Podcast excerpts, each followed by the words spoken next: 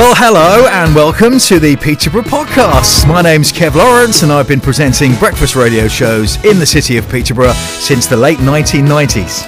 And I'm John Baker, and I've been a local journalist in Peterborough for not quite as long. And each episode, for as long as it takes, we will talk about things going on in and around our city, from politics to posh. Less posh at the moment. Not too much to say about that uh, as we speak. Uh, but any kind of Peterborough talking point, we're going to discuss it. We'll be honest, we'll be relevant, we'll be positive where we can be. It's not about holding people to account, and it's certainly not about slagging off our city. It's about celebrating our city and being informative and being local. And if um, if you've got any comments or suggestions for talking points, you can email me kev at pcrfm.co.uk. Episode 10, John. We've reached double figures. They said it couldn't be done. they were wrong. They were wrong! On the menu today, um, one of the big talking points will be the Peterborough City Centre fountains. Cathedral Square, there is a social media poll that has been launched to see whether people want to keep them or not. Yeah, it's a big talking point. It's a bit of a hot potato, really. Mm. Um, and I know it's divided opinion in the city. Uh, we'll get onto that right at the top of the show, I think, at the top of this podcast. But just a couple of other things to mention. We're, we're also going to be uh, reflecting on some really happy news for the two charities that we've talked about recently on our podcast Up the Garden Bath and Little Miracles. Some wonderful news to share from both of those charities. And. And. And, And. Armed Forces Day returning to Peterborough, which is good news. And our guest today is Del Singh. He's going to be reminiscing about Octopussy, some of which was filmed in this city Yeah. 40 years ago. I'm going to need to try and find some James Bond music from when we talked to Del Singh They used to call me Odd Job, you know. This call you Odd Job? Yeah, yeah, yeah. Mini Odd Job. And Knick-Knack as well. You remember Knick-Knack? Yes. Yes. I don't know why I'm laughing. It's mean to laugh. Um, oh, I don't mind. I like, I like bringing it up. Odd job. You're not really anything like odd well, job. short and Um, rotund. Del Singh is a, a, a top man, Mm-hmm. very well known in the Peterborough area, and his stories about his involvement in the movie Octopussy and the bits of it that were filmed in Peterborough are very, very interesting. And so he is our guest in a little while. But let's get straight to this talking point then of the Peterborough fountains. I know that there was a social media poll that went out basically to try and help the Peterborough City Council decide on the future of the fountains. How would you kind of sum up what that is? I think that's what, what you said. So this poll uh, has been launched to ask people whether we they think we should continue to spend money on the fountains in Cathedral Square. They've been there since 2010, or work started on 2010. Um, it's believed that it could cost around or more than £35,000 to get them working properly because they've been off for quite a while. So that 35 grand, is that to um, fix them or is that to maintain them or, you know, what's that money for? Uh, regular yearly spending on the water feature, which is what I'm uh, from our press release, includes rot- routine maintenance, water testing, the cost of water and chemicals. Um, that's twenty thousand, and then additional fifteen thousand would be needed this year to get the fountains working, including an upgrade to the dowsing unit system pump, which maintains the correct chemical balance. Okay, so that's what the money's been spent on. Why have the Peterborough City Council decided to ask this question via social media campaign? Why can't they just make that decision themselves? They are elected officials uh, making these big decisions on our behalf. Why have they gone to social media? Well, let's put it. Let's flip it round. Let, let, if you look at comments on social media, people always say, "Well, the council will do what they want anyway, don't they? They they, they, they don't listen to words, They don't do this, that, and the other."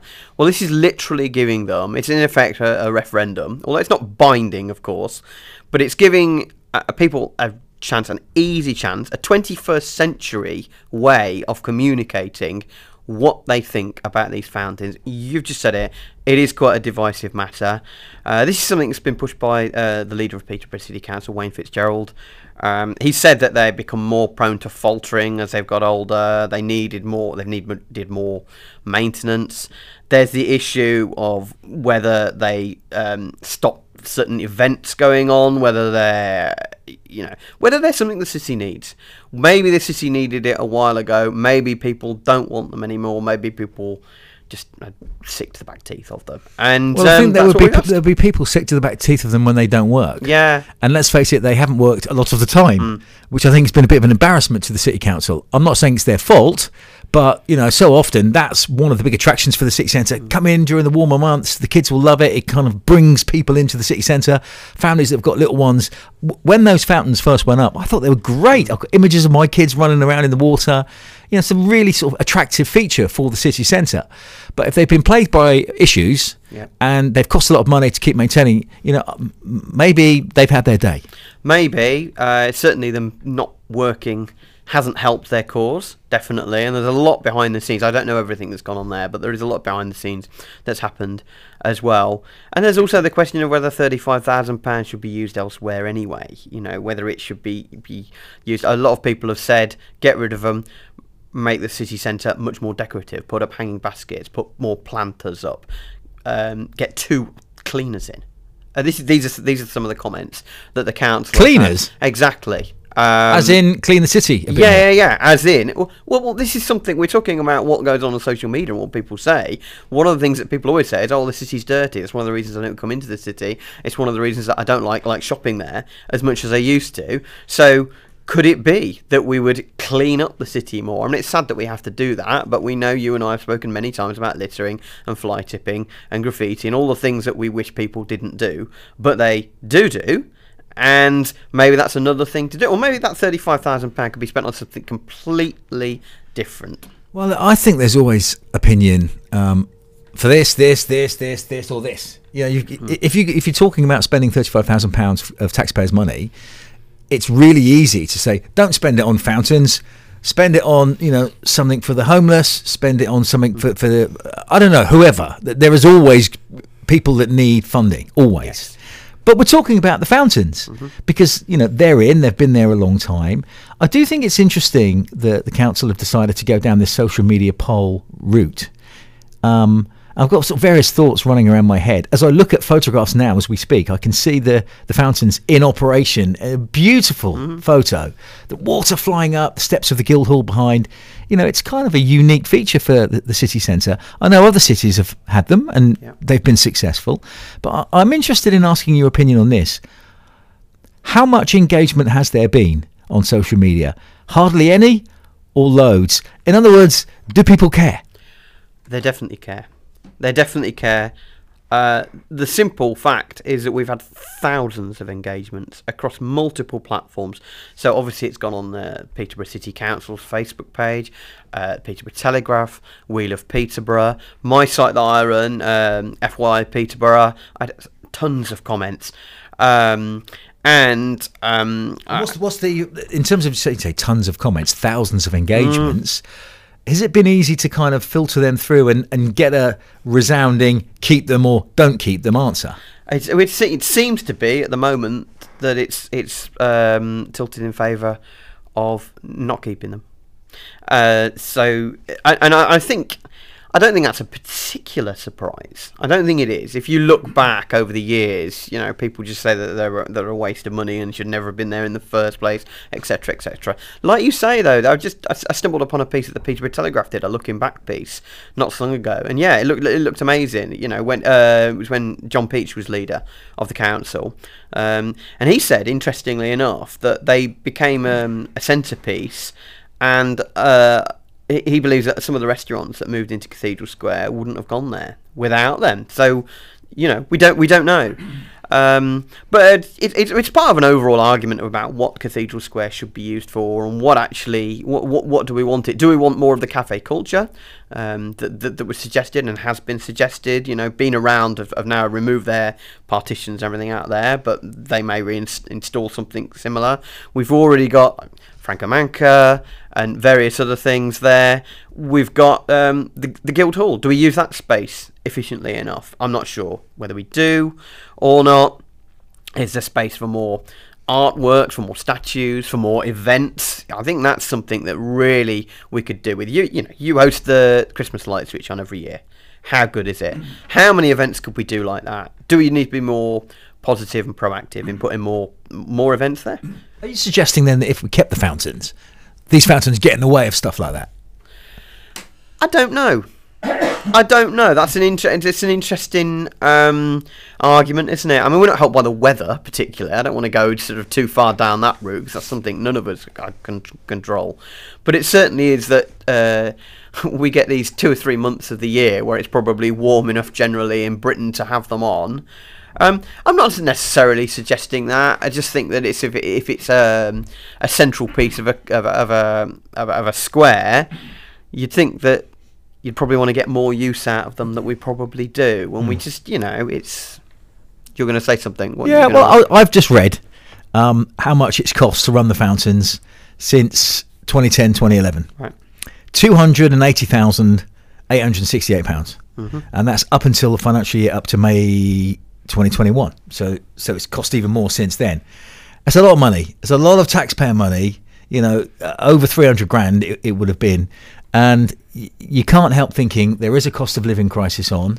People are watching the pennies in terms of our own individual household budgets.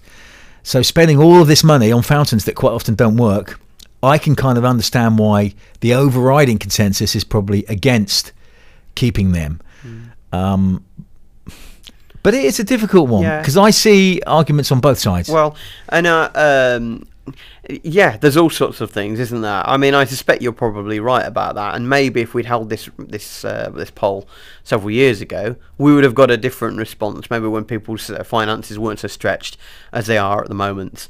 Uh, the fact is that, th- that this poll is, is is is there.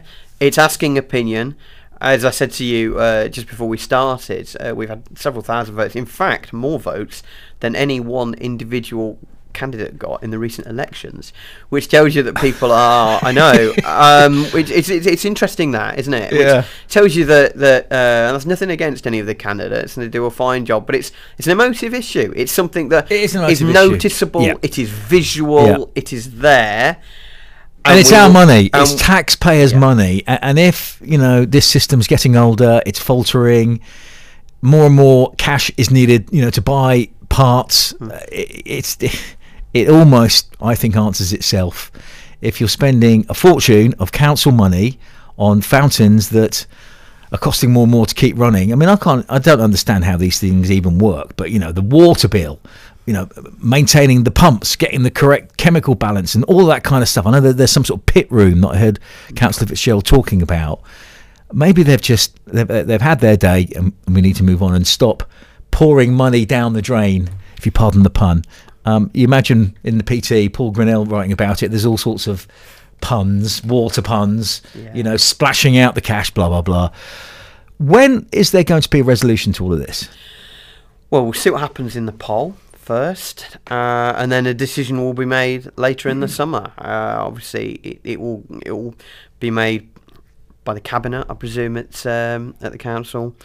Uh, well, one thing's for certain, it, it, if the general consensus is we don't want to keep them, they're not going to turn around and keep them. Then surely would, that would, would, be a shock, right? I would suspect that that would be the case. Yeah. yeah. I mean, it's not binding. I have to say that, but um, as you can tell, the very fact that the leader has actually made this poll happen tells you what his thoughts are, I think, on it, and um, what the future may be of it. And uh, yeah, well, um, uh, Fitzgerald has said we have to look very hard every penny we spend and question whether it's a good use of taxpayers' money. We know a lot of people enjoy it in the summer; it's great. You know, fountains. I was, I was at Trafalgar Square yesterday, and you you know you have to see what uh, people enjoy the water there, and people enjoy on hot day. Um, Hang them out. Are you comparing Trafalgar Square to Cathedral Square? I'm just merely stating that there are other places where water is uh, there. And where it's beautiful. You're trying to make, uh, yeah, trying to put me in a difficult no, situation. No, yes, no, no. Yes, um, if, and you're, you're if, very if you're listening to this conversation and you have a comment, feel free to email us, uh, kev at pcrfm.co.uk. Right, let's move on. We did say that there was good news for two charities that we've been discussing on a recent podcast Up the Garden Bath and Little Miracles. Um, they were both up for winning some grant money, some grant funding. And what news can you share, John Baker? well, Kev Lawrence, I can share with you that they were both successful in that in the People's Projects uh, lottery funding, seventy thousand pounds on its way to Up the Garden Bath and um, Little Miracles, and um, brilliant news, absolutely brilliant news. So they're both, both getting seventy thousand. They are, Yes. What difference will that make to their to their work? Well, we had Dave on here a couple of weeks ago. It'll make a massive difference to his mission to put the planters around the city and um, in, in that way introduce a more environmental way of living to spruce up the city centre to and other areas as and well. to get children engaged with Get what children engaged. living. People engaged in environmental factors and matters. Yeah, Yeah, well, I was going to say what, what living sustainably looks and feels like. Yeah.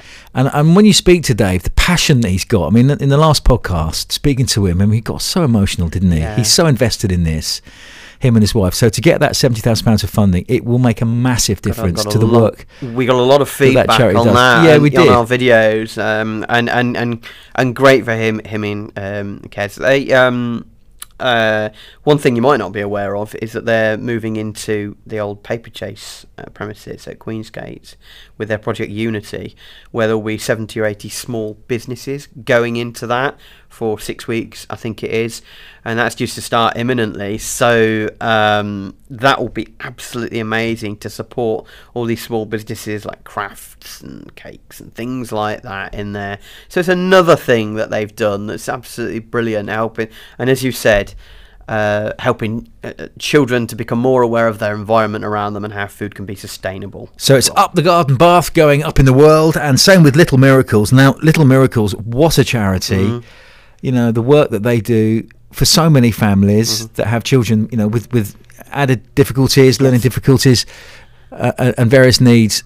This charity totally deserve that seventy thousand pounds. I'm so glad that they've um, they've been awarded it, Oh. and again, a massive difference it's going to make. Well, yeah, and um, you know, there's a huge team there. I speak. Um, I, I probably shouldn't say a huge team, but there's a team of hugely dedicated people. That's the way around. Um, and I've, I've been there, visited. I, I sat and talked to Michelle for quite a while. Um, and like you say, this will help them to to give these youngsters uh, more support in life, to give them somewhere to go it's it's it's brilliant that that these two causes were were recognised by this and such a lot of support for them both because obviously you had to vote for them as well. So obviously that shows the the groundswell of support for up the garden bath and little miracles. And it will be interesting to see and heartwarming to see what they spend it on over the next next few months and years.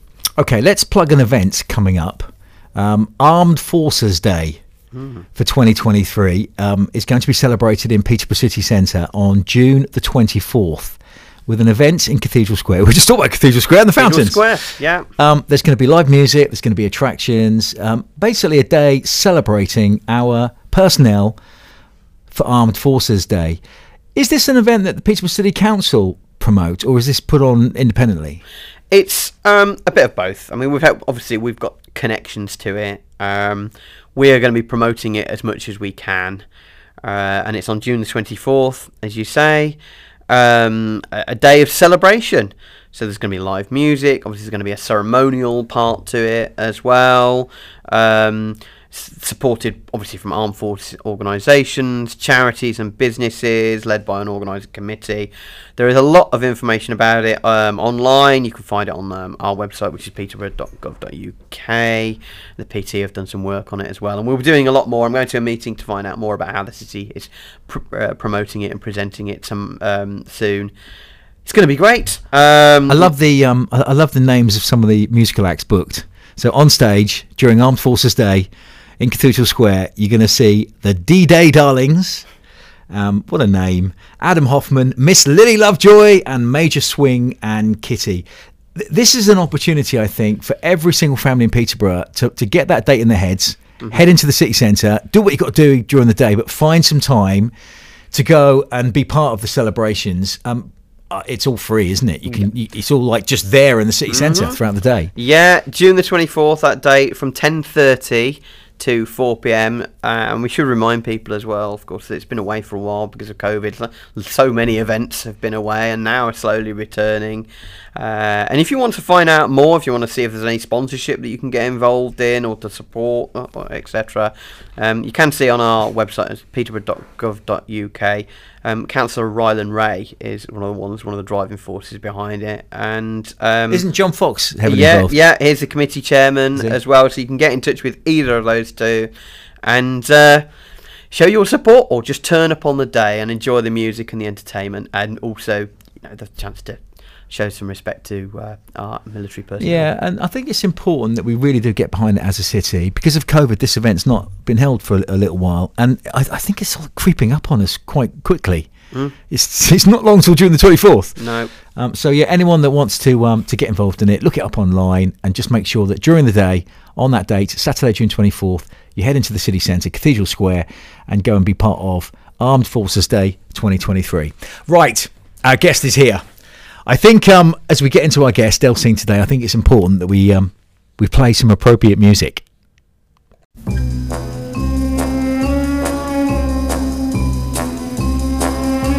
It is, of course, the world famous music of James Bond 007, and our guest is here.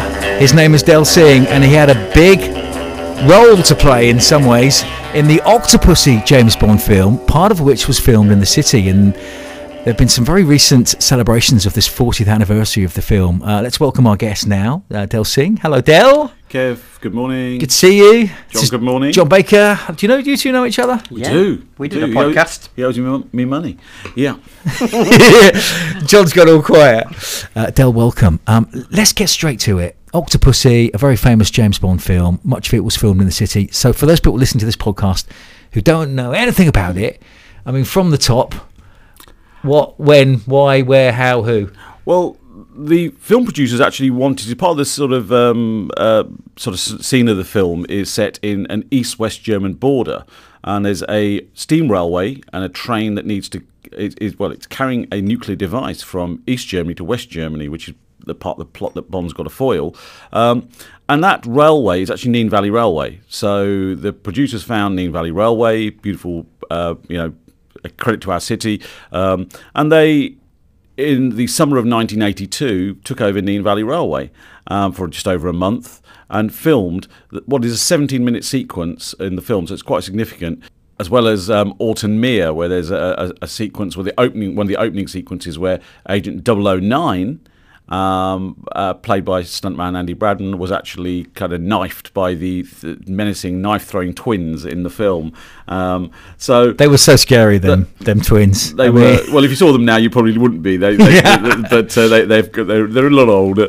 But uh, the Tony and David Meyer were amazing. Um, and so yes, so so that's really the, the whole premise of um, using Peterborough to recreate that. And as I said, in that summer, forty-one years ago now, um, I was asked to join that team in a right, rather surreal way. John, do you know about this? Uh, do you know the background to how A Del got involved? but I would like so, to- So, so Del, you, you were a, a Peterborough lad. yeah. It was you and your brother. You were running mobile discos, weren't We you? We were. So, I mean, and I do say this uh, with all sincerity. I don't think anywhere in the UK, the world, uh, the solar system or the universe, there were three Sikh lads running a heavy rock disco. I think that's a, a definitely a unique to Peterborough.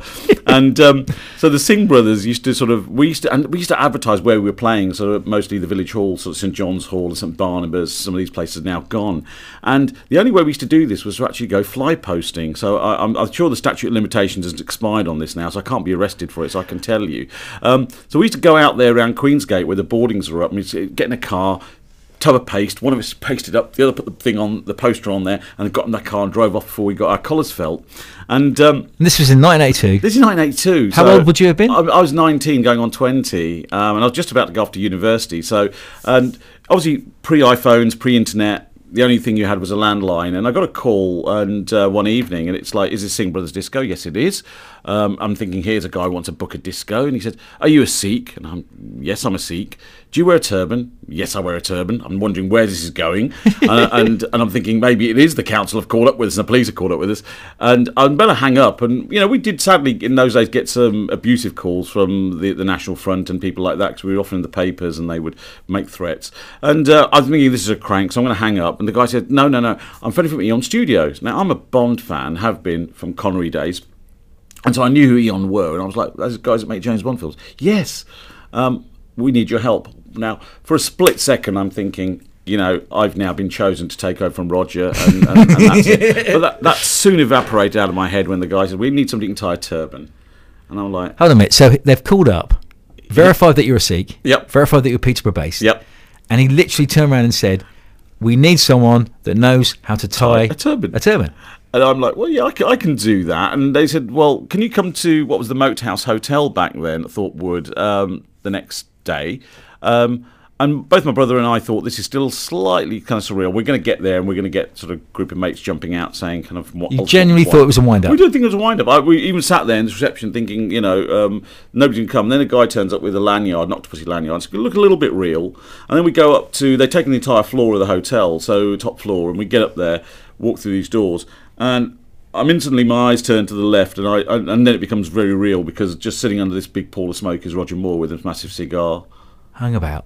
So you walk into this room, Yeah, and there's Roger Moore sat in the Moat House Hotel, what is now the Holiday Inn, yeah, under a plume of smoke, yeah. puffing on a cigar, and you saw Roger Moore sitting there. I I saw Roger Moore sitting there, and that, that, that for me is James Bond. I thought this is now real. This has just got real, and this is true. And then, um, couple John, of, this is a great story. I mean, we could just sit here, like, s- in a I am pub, doing. That's having a what- pint, yeah. listening to Del's recollections. well, it gets it gets. What happened it- after it- that? It gets even crazier because then they sort of the costume people and everybody walk up, and Kabir Bedi, who is the actor who plays the the henchman Gobinda in the films, he's an Indian actor, quite well known. Um, very tall, statuesque chap, but he doesn't wear a turban. So he walks up and you know sort of leans down, sort of and, and handshakes my hand and whatever, brother's hand. And um, they sort of then produce um, this uh, item and say, "Can you tie this on his head?" And I say, "No." And they look at me bizarrely, and they said, "Well, you said you can tie turbans." I said, "I can tie a turban, but that's a bath towel." Uh, you know, I, I, you know, if you'd asked for a, somebody to tie a bath towel, I could have put you in touch with someone. But this is, is this this is not a, a How long are turban. turbans then? So, so what they produced was about six foot long, which isn't very long. A turban, including like the one I'm wearing now, it's probably about 13, 14 foot long. So it's a quite a lengthy piece of material, folded, folded. Um, and I said, that's the. And so, as it happens, I bought a turban. It was a grey one that I used to wear at sort of sixth form Jack Hunt. And I took this turban out and I, I said, I'll tie this. And they said, okay. Tied this on his head and immediately it looked the business. It did. And he. So you tied this turban Yep. that you wore at school, at Yep. Jack Hunt School, Yep. onto the head of this famous Indian actor, Yep. and you nailed it. nailed it. They, and he, he stood up and he moved his head around. He said, "This is not going to come off." Because what had been happening was they'd been filming and they kind of put this thing on his head, these small turbans, and when you did a little action sequence and moved, it would invariably fall off or loosen, and this wasn't going anywhere. And he said, and it looked really good. And he goes, "I like the colour as well," because what they'd originally done was um, they'd actually had a slightly reddish colour um, uh, for for that sequence and a dark suit. Uh, but because of, I put the grey turban and he liked it so much, he actually said, I want to keep this turban, which meant the wardrobe, their costume people weren't happy with me. And then they, they then had to change his entire suit. So the suit got changed to a grey suit. So when you see him on the train sequence, it's a grey suit. It was meant to be dark, it was meant to be red. And I did joke with Kabir on set. I said, Kabir, because he, he's kind of like dark skin like I am, brown skin. I said, you know what? I've, you dodged a bullet with I've saved you because if you wear that big red turban and that, you would look like a match. Uh, and, and you know, James Bond would have just struck you against the wall, and he was absolutely sort of in, in fits. He was brilliant. But um, and then then came the hard part because they then said, "Okay, we'll pay you." And this is 1982. Uh, you kind of get the gig, and you we'll, we'll, we'll pay you. It's fifty pound a day, which is a fair amount of money. Seeing as the extras, I think we're only getting about twelve quid or 50, 15 quid So a day. you were paid fifty pound a day Yeah. during the filming of Octopussy, simply to advise Kabir on how to wear his turban and to tie it for him every day. Well, actually, no. I got paid more than that. Here's a negotiation that comes into play. So, I, I said to them, "Yeah, but it's not just one of us. You need two of us to do this." They said, "No, no, we need one of you." I said, "No, but we come as a team." Uh, and the reason we did that was because both my brother and I were working at summer jobs at Christian Salvesen's, freezing vegetables. Because we I was going off to uni, he was already at uni, and it's our summer jobs. And we, what we knew was, if one was on shift there, the other could do the job and and that's the way we did it. So I said, no, we come as a team, both of us. Um, they said, okay, well, twenty five pound each, and I said, no, you just said fifty. 50 each? So fifty each, and they were like, no, we can't do this. And I'm like. You're in on production. You're spending millions on this, but you can't afford it. Thank you. Taking my term and going home. Bye. Good luck finding somebody else. to pick And you up." threatened to- We to- literally walk out, and Kabir was the one that he said, "No, I want these guys. I like these guys." And, and that was it. So I, I, uh, you know, over the weekend, I apologised to John Glen, the director. I said, John, John, we probably blew your budget on that because of my insistence that we got paid. And it says hundred pounds a day uh, in 1982 for literally five minutes work. and just hanging around this film set. I- well, it was. Yeah, I mean that was the that was the other th- beauty of what I was doing. So where the uh, you know the extras maybe stood a slight chance of getting the back of their head or a, a long shot in the distance, but it meant that they had to stand outside in all rain, shine, whatever it was. I would literally have access to all areas, and in fact, it, it was quite humorous because when I got there. I saw the film call sheet and it said Turban Expert on location 7:45. Turban Expert, how good was Turban that? Expert. Nice, um, and and people were showing me those call sheets over the weekend, saying, "Oh, you are the turban expert," and I'm like, "I am," and um, and so uh, so yeah, and you know, once I tied his turban on, you know, the first day it was about five six minutes or whatever. The following day. Continuity would come in and they'd have Polaroids of the day before because obviously had to make sure it looked relatively the same. So they'd go around and say, That looks a little different. Can you pull shut, tuck that bit in and whatever? And know, five, ten minutes and it was done. And then I would literally hang around set on the basis that it may fall off, which it never did. And um, because I had access to Kabir's trailer, his trailer was directly opposite Roger's trailer. Um, and while he was often filming, I'd often go and watch him filming. And if I wasn't, I'd normally sit there. Roger be out on the stoop of his trailer with a cigar. He always had a cigar. And um, I would, uh, you know, I made it a point to go and chat to him. And I was, it was a bit nervous, nervous at first because I didn't want to come across as just some fanboy and sort of. Uh, so, and I'm a big movie buff and a movie fan. And my favourite actor of all time was the late Richard Burton and Roger starred with Richard Burton in Wild Geese. So I actually approached Roger and sort of said to him, you know, Roger, what was it like working with Richard Burton? I, you know, and um, he said it was, you know, amazing guy, great, great actor. But the trouble on that Wild Geese shoot was we had Richard and Richard, and I was like, oh, so you mean Harris? He goes, yes, and he goes, they both had severe alcohol problems, um, and so we lost lots of time filming. Um, because of that. So it was a problematic shoot, but I said the end result was great. He goes, yes, it was. The end result was great, and it's a fantastic film.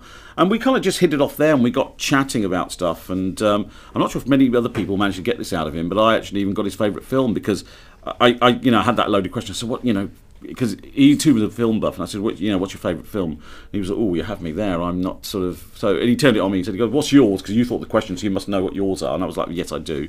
And it's the 39 Steps, the Alfred Hitchcock. Alfred Hitchcock, Uh, yeah, the very famous film. Uh, and that's my absolute favourite film of all time. And he said, you know, great choice and whatever.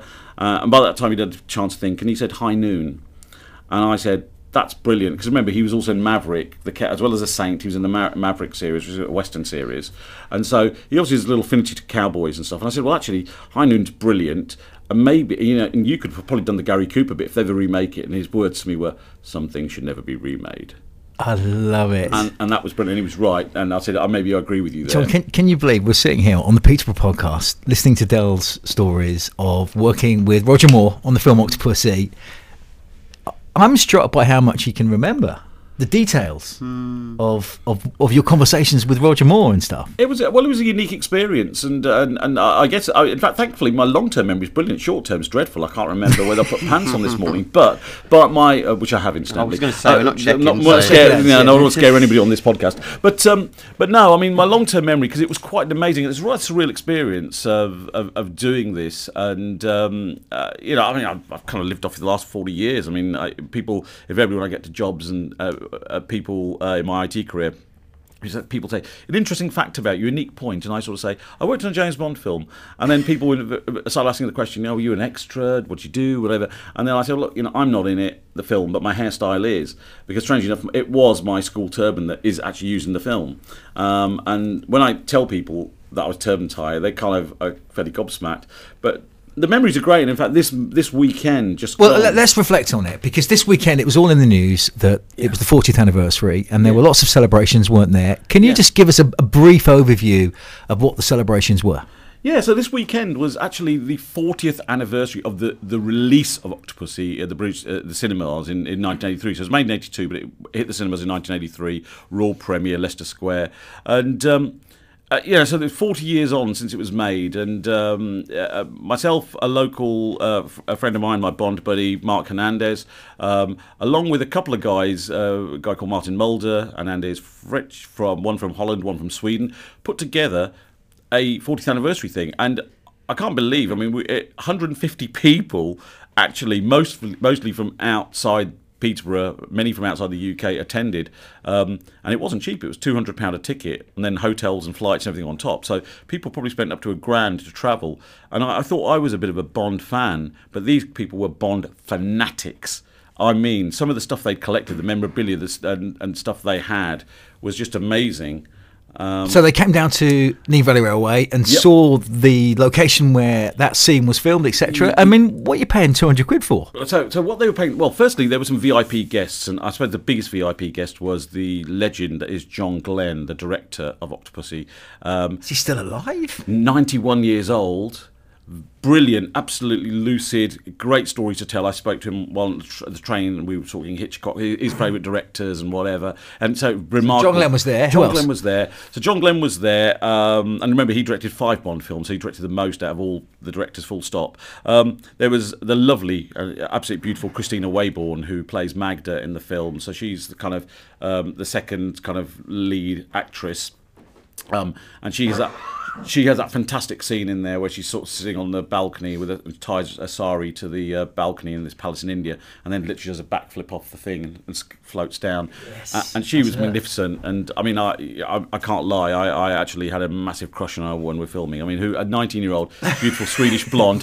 Why wouldn't you have a crush on her? I bet the whole Uh, cast had a crush on her. Many, many of us did, but they were, you know, the Octopussy girls. There were lots of them around and so on. And so, so Kristina was there. We had David and Tony Meyer, the the, t- t- twins we mentioned, the knife throwing twins that were there um, who, who, as well. And then we had a number of kind of. Um, uh, a number of Bond girls, and then also some crew, um, stunt guys, whatever. So there was a number of people to meet there. Um, so the whole idea was to spend Saturday for the people that spent their money to come to the scene, and uh, unlike a lot of these Bond conventions that happen in either Pinewood or somewhere like that, and it's just in a, in a room. It was great because it was outdoors, and NVR is brilliant. Nene Valley Rail was terrific, and they and they did a great job. They got the engines out, the ones that were used in the film, and stuff like that. So there was a chance to recreate that with a journey from Wansford to Orton Mere, where we all kind of got off, and then we almost slightly recreated the scene where 009 is kind of killed on the Mere. In fact, um, Andy, who's one of the stuntmen there on that scene, actually puts on a red clown nose and actually hanging off Orton. He's still doing it. It's nuts. Um, and, and and so yeah, and then in the evening, on Saturday evening, um, there was a, a gala dinner and dance at the Marriott. Not the Moat House, Uh, what is now the Holiday Inn. No, no, it was it was the Marriott. We got Marriott. we did the Marriott. So um, and um, again, it was terrific. You know, it was a chance for everybody to get a little bit. You know, there was, I've never seen so many tuxes in my life.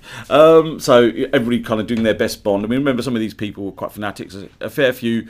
Um, Aston Martins in the car park, I have to say. So some of these people live the lifestyle, quite frankly. And um, I actually just wore a grey suit and my grey turban, so I was doing that. And In fact, a lady came up to me on the night and said, "I love that bit in the film where you crush the dice." So she thought you were the She was actor. Kabir Bedi. She thought you were Kabir. And, and I had to sort of burst her bubble. John Baker, who's co-hosting this, I know we've not spoken a lot in this part of the podcast. Right.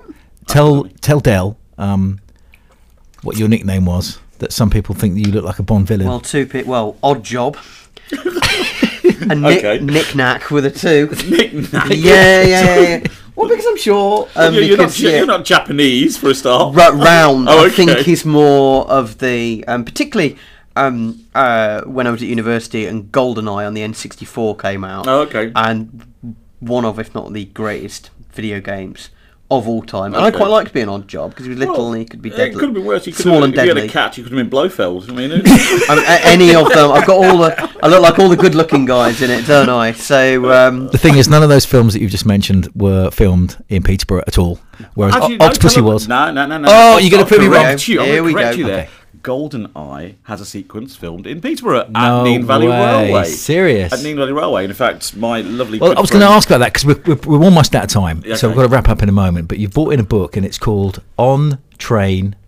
No, So on the train tracks. On the train tracks. Yeah. Um, on the train tracks, filming Octopussy and Golden Eye at Nene Valley Railway. And this is Mark Hernandez, a lovely book. And it's a collection of. I mean, he he, he tracked down people that were in the film um, as locals, extras, etc.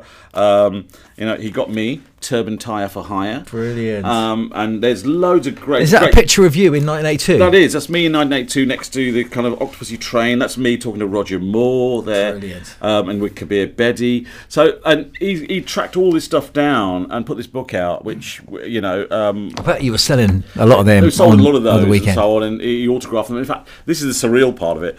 People coming up to me and say, "Could you autograph my book for me?" And I was actually autographing books. Um, You're you know, autographing I'm books. autographing Del Singh, the. IT expert you're Peterborough, 41 years Well, on. In fact, it's quite funny because I because uh, I, I, I autographed the pages where I'm kind of featured, and I put in there Del Singh, and I put in there "No Time to Tie," um, and which, which people actually love. They think that's brilliant. So it just goes with my sense of humour. I thought you were called the Turban.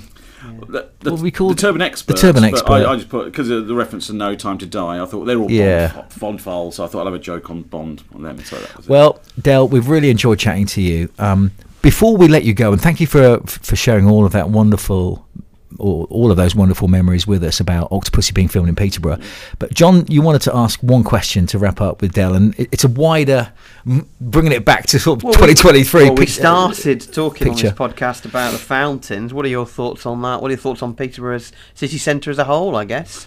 Well, look, I, I'm, you know, I'm, I, I actually love Peterborough. I mean, I did those little magical history tour films of Peterborough, um, and y- you know, I don't like to be negative about it. I must admit, the fountains as is aren't a great idea. I love the old fountains back in the day and the flower beds, and dare I say, even the underground toilets in the city centre. Um, you know, were convenient at your convenience.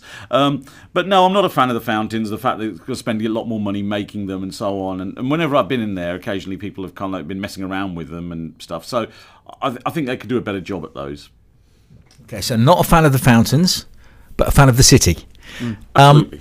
2023. How different is Peterborough now to when you remember it in the 80s? And, and what would you what would you say were, were, were the biggest differences? Well, I think that the biggest differences now, obviously, are we, we've got a city centre that isn't quite as crowded with shops and stuff, or it's got shops of a certain kind. There's probably more betting shops per kind of square mile than we used to have back in the day. Um, uh, but look, that's a changing landscape. I think what a lot of people fail to accept is that this is what the country looks like. So they, they you know, people will moan about Peterborough looking as bad as it is, but you know, you step outside to any city, you'll find those same shops to let, online shopping, COVID hasn't helped, and so on. We've lost beautiful department stores like Westgate House. Uh, John Lewis's closing hasn't been great. Um, so, unfortunately, uh, those are changing trends in the way people shop and their habits. And yes, we've got a landscape that's now also got a number of ethnic shops and stuff, which again, some people think are good, some people don't. Um, it's just happening all over the place, and I think what you'll find is that we'll, you, you, you know, if somebody's sitting across where you are and doing this podcast in another 20 years' time, they'll be having a totally different view, and they'll probably say, "God, Peterborough in 2023 was magnificent, and now it's dreadful."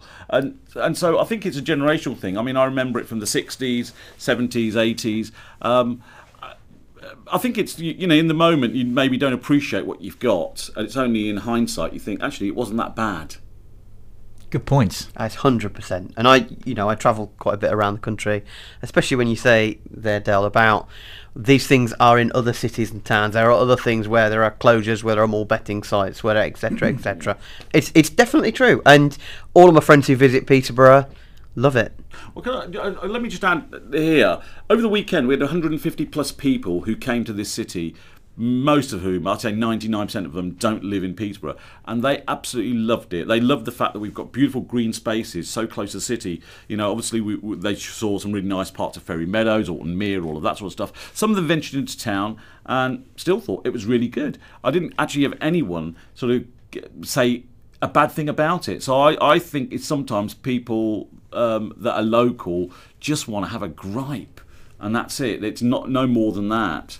We've got to end this podcast right now because this is such a high moment. Yeah.